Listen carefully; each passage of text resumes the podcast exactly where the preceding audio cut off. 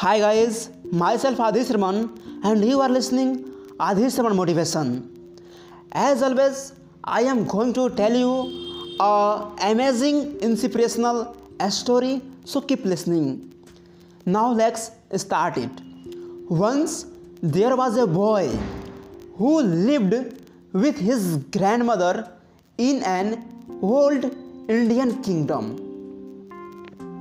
One day, the convoy of the king passed through the market and people gathered to see the king. The boy and his grandmother were also present there. The boy was amazed watching such a huge group of vehicle and people following the king.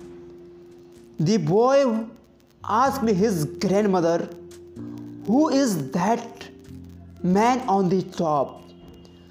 Her grandmother replied, He is our king. The boy said, I also want to be a king. Grandmother was worried because she knew that only a prince can become a king. She wanted to explain this to her grandson. She pointed to his palms and said, You don't have a king's line on your hand. Therefore, you cannot become a king. Only a person with that line can become a king. The boy felt very disappointed. One day, the boy come to his grandmother and showed his hands. His hand was bleeding. There was a long deep cut on his palms and a knife in other hand.